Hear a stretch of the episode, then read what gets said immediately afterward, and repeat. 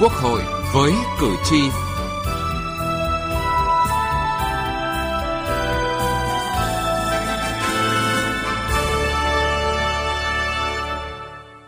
Thưa quý vị và các bạn, kỳ họp thứ 11 Quốc hội khóa 14 đã bế mạc sau 12 ngày làm việc nghiêm túc trách nhiệm.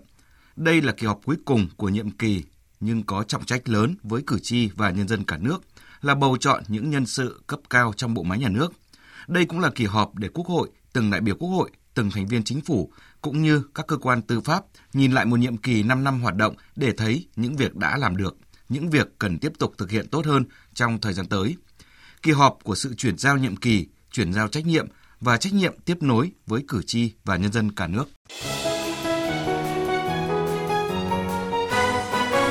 Cử tri lên tiếng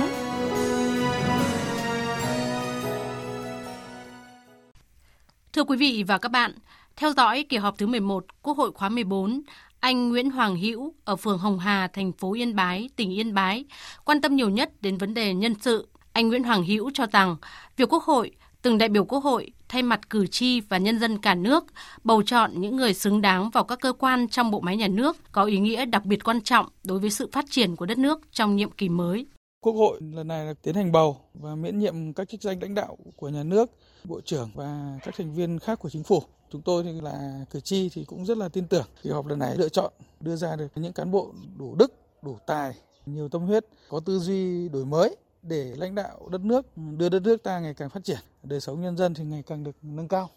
Kỳ họp 11 Quốc hội khóa 14 cũng là kỳ họp cuối cùng để tổng kết đánh giá những việc đã làm được, chưa làm được của Quốc hội, Chính phủ. Bà Trần Thị Cần ở huyện Gia Lâm, thành phố Hà Nội cho rằng qua theo dõi các cái ờ, kỳ họp của Quốc hội cũng như là cái kỳ họp ở cuối cùng của Quốc hội tổng kết cái nhiệm kỳ 5 năm. Phải nói nhìn chung ờ, trong những ờ, cái khóa vừa rồi Quốc hội là có nhiều cái đổi mới sáng tạo tư duy. Thế rồi chỉ đạo điều hành các cái công việc tôi cho là rất trôi chảy.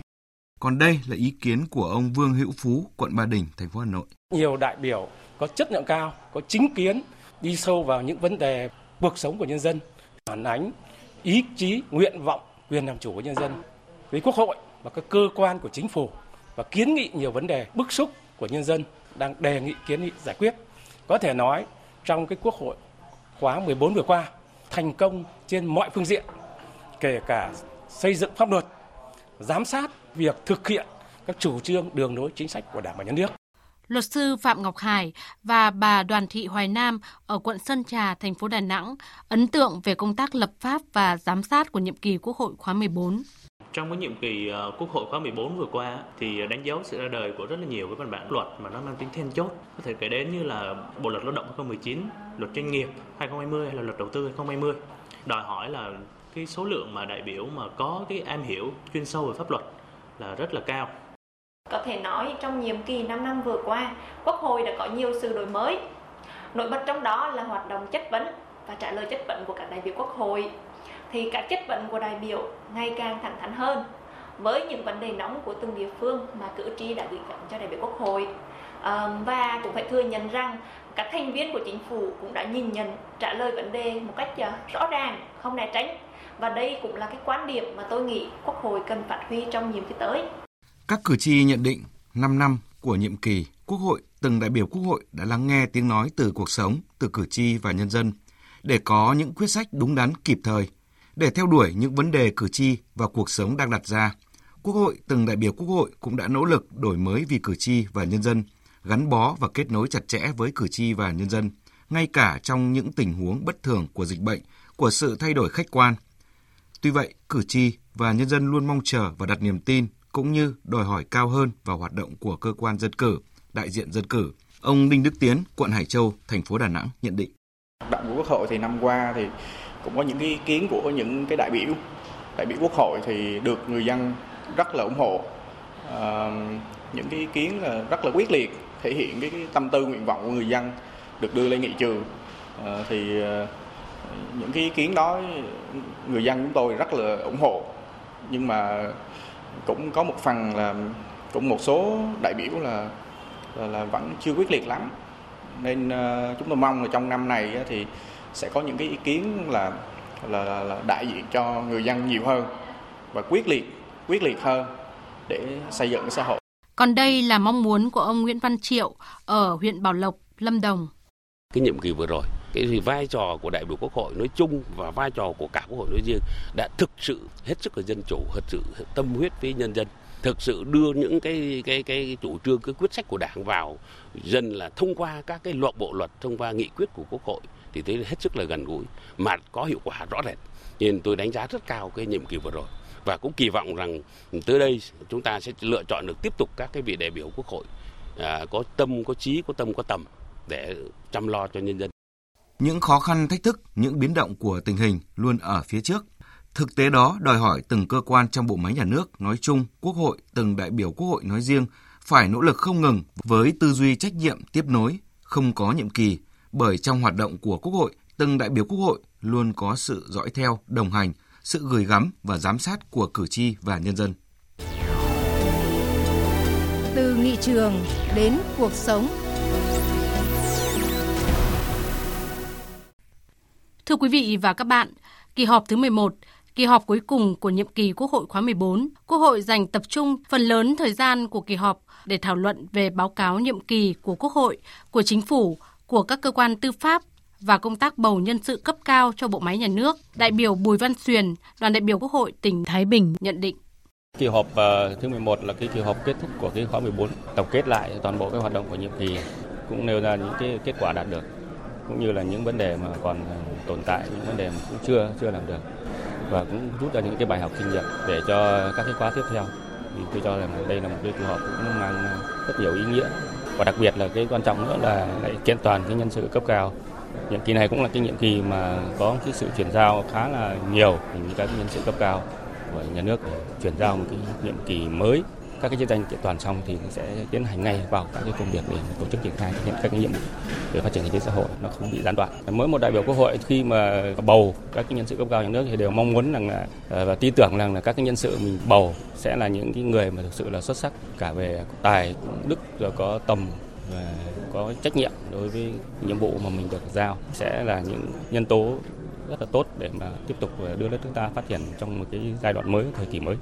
Đại biểu Phùng Văn Hùng, đoàn đại biểu Quốc hội tỉnh Cao Bằng nhìn nhận. Các cơ quan của ờ, Quốc hội,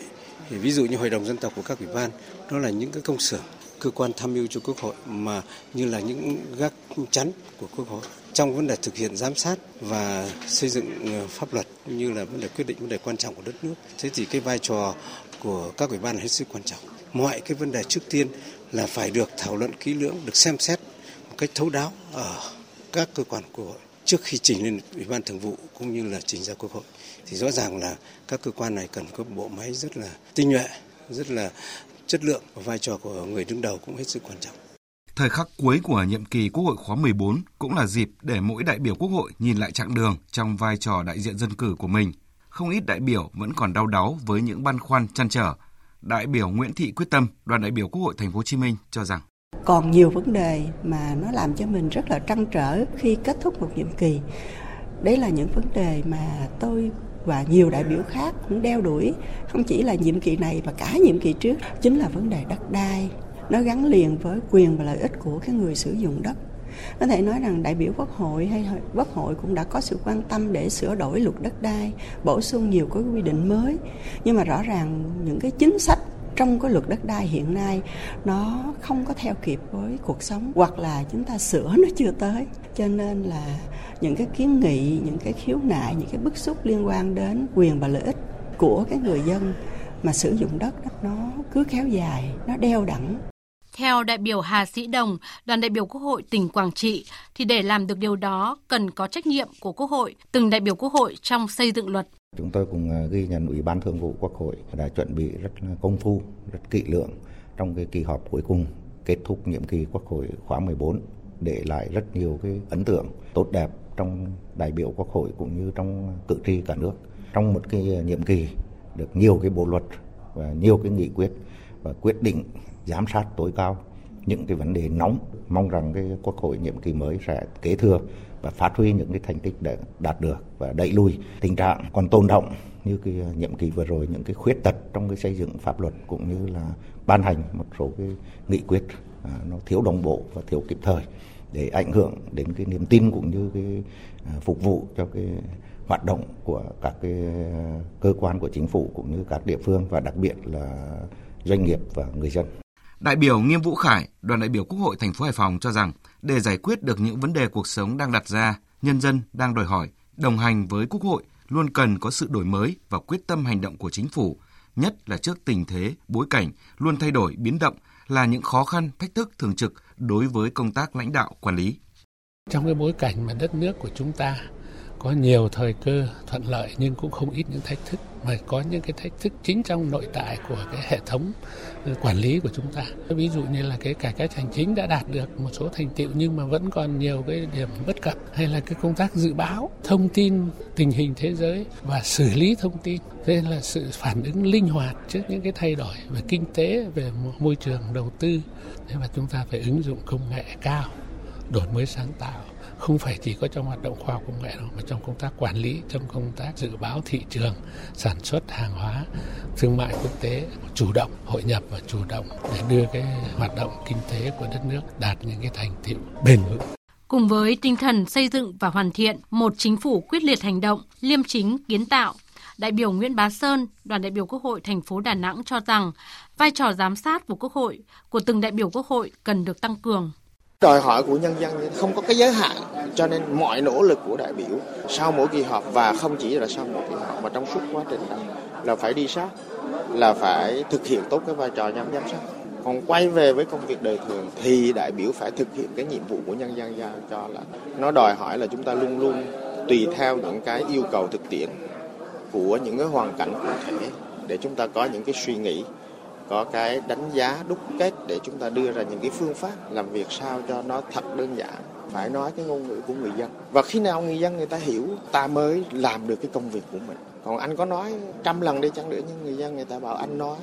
nó không giống với chúng tôi. Và điều đó trở nên vô nghĩa. Thưa quý vị và các bạn, thời điểm chuyển giao nhiệm kỳ, quốc hội, từng cơ quan của quốc hội, từng đại biểu quốc hội nhận thức rõ hơn trách nhiệm tiếp nối trong vai trò đại diện dân cử. Cuộc sống luôn biến động cử tri và nhân dân luôn đặt niềm tin và yêu cầu cao. Điều đó có nghĩa trách nhiệm của Quốc hội, từng đại biểu Quốc hội cần được vận hành một cách tốt hơn, kịp thời hơn để theo kịp được những đòi hỏi đó.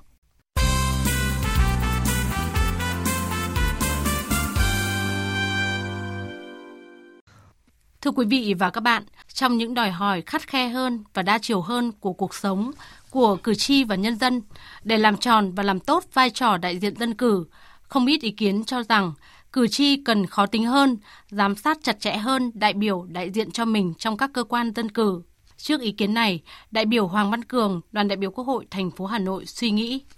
Tôi nghĩ rằng là cử tri luôn luôn là người đánh giá sáng suốt nhất, đánh giá rõ nhất và theo dõi sâu sắc nhất những các cái đại biểu mà do mình bầu ra. Do vậy cho nên là cái ờ, ý kiến của cử tri, cái đánh giá của cử tri sẽ là một trong những các cái căn cứ, một trong những tiêu chuẩn và một trong những cái ràng buộc đòi hỏi các đại biểu quốc hội phải cố gắng nỗ lực. Đồng thời các đại biểu quốc hội cũng phải thể hiện chứng kiến của mình ở nghị trường, ở các hoạt động quốc hội và thậm chí kể cả tương tác trên các phương tiện à, thông tin báo chí đại chúng để cho cử tri nắm được, thấy được là mình đã có cái hoạt động ra sao, có được cái truyền tải ý, ý nguyện vọng cử tri như thế nào đến các cơ quan có chức năng. Tôi nghĩ rằng đây cần phải có cái tương tác cả hai phía. Còn theo đại biểu Nguyễn Mai Bộ, đoàn đại biểu Quốc hội tỉnh An Giang, thì sự giám sát của cử tri vừa là áp lực nhưng phần lớn là động lực cho đại biểu làm tốt vai trò của mình. Cử tri có quyền khó tính với đại biểu và mỗi cử tri qua từng góc độ lăng kính, từng điều kiện cuộc sống, phong tục tập quán là người cung cấp nuôi dưỡng ý tưởng cho đại biểu Quốc hội. Nếu đại biểu Quốc hội nào coi cái sự giám sát của cử tri đối với chính mình vừa là áp lực nhưng vừa là động lực để mà mình phấn đấu làm tròn vai đại biểu quốc hội, thì đây nó chính là một động lực. Sự giám sát nhưng đó chính là một sự động viên, sự cổ vũ đối với đại biểu quốc hội để làm việc. Bởi vì họ có giám sát thì họ mới đóng góp cho mình. Họ có tin tưởng mình thì họ mới cung cấp cho mình những cái thông tin từ thực tiễn đời sống. Bao giờ những cái lần mà hội thảo, hội họp thì cái ý kiến của bà con cô bác cử tri ở đây tôi bao giờ cũng xác định đấy là một ý tưởng rất hay để mà đại biểu quốc hội ghi nhận nghiên cứu từ đó sẽ phân loại nó ra. Đây là một ý tưởng của câu chuyện làm luật hay là một ý tưởng trong việc thiết kế chính sách hay là một ý tưởng trong việc giám sát việc thực hiện. Thưa quý vị và các bạn, trong sự đổi mới để tiến tới một quốc hội chuyên nghiệp hơn, một quốc hội điện tử, kết nối với cử tri một cách chặt chẽ hơn, quyết sách những vấn đề của cử tri một cách kịp thời hơn. Quốc hội, từng đại biểu Quốc hội luôn cần có sự đồng hành của cử tri, sự dõi theo, giám sát và chấm điểm của cử tri để hoàn thiện hơn. Hỏi, đáp về bầu cử. Hỏi đáp về bầu cử. Thưa quý vị và các bạn, theo quy định của pháp luật, chậm nhất là ngày 18 tháng 4 tới, Hội nghị hiệp thương lần thứ ba để lựa chọn lập danh sách những người đủ tiêu chuẩn ứng cử đại biểu Quốc hội khóa 15 và đại biểu Hội đồng Nhân dân các cấp nhiệm kỳ 2021-2026 sẽ phải được hoàn tất. Vậy Hội nghị hiệp thương lần thứ ba ở cấp tỉnh, thành phố trực thuộc Trung ương đối với việc giới thiệu người ứng cử đại biểu Quốc hội và đại biểu Hội đồng Nhân dân các cấp nhiệm kỳ 2021-2026 được tiến hành ra sao? Chuyên mục hỏi đáp bầu cử hôm nay, ông Nguyễn Quang Minh, trưởng ban Dân chủ pháp luật, Ủy ban Trung ương Mặt trận Tổ quốc Việt Nam sẽ giải đáp cụ thể. Bây giờ, xin mời biên tập viên Lê Tuyết trao đổi cùng ông Nguyễn Quang Minh. Thưa ông thì với cái hội nghị hiệp thương lần thứ ba ở các tỉnh thành phố trực thuộc trung ương thì sẽ được tiến hành như thế nào ạ? Hội nghị hiệp thương lần thứ ba ở địa phương sẽ do Ban Thường trực Ủy ban Mặt trận Tổ quốc Việt Nam cấp tỉnh triệu tập và chủ trì và sẽ diễn ra trong khoảng thời gian từ ngày 14 tháng 4 năm 2021 đến ngày 18 tháng 4 năm 2021.